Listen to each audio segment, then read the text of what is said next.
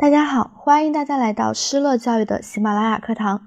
今天给大家呈现的结构化试题是：班里的一个学生平时成绩很好，但考试成绩往往不理想。作为班主任，你怎么办？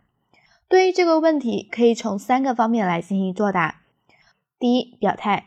面对学生成绩不理想的情况，老师的态度肯定是不能慌乱的。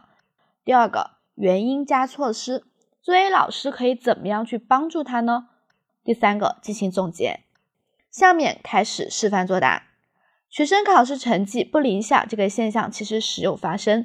作为班主任，遇到这种情况不能慌乱，更不能坐视不理，要认真反思，找到学生考试成绩不理想的原因。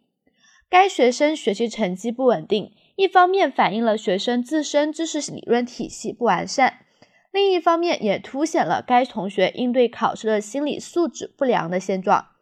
基于以上对该问题的分析，我会尝试对该同学施以以下教育方式：首先，跟该同学单独谈话，帮其分析考试成绩不稳定的原因，为其提供合理的学习方法和科学的学习建议，帮助学生改善目前的学习状况，形成科学完备的知识体系框架。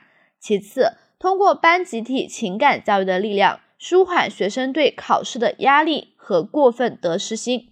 另外，我也知道对于学生的教育不能一蹴而就，我将持续关注该同学，并进行长期的跟踪和反馈，帮助该同学获得知识学习和心理素质两方面的长足发展。总之，作为班主任，当学生学习生活中出现了问题，要及时发现问题，反思原因，针对原因一一化解。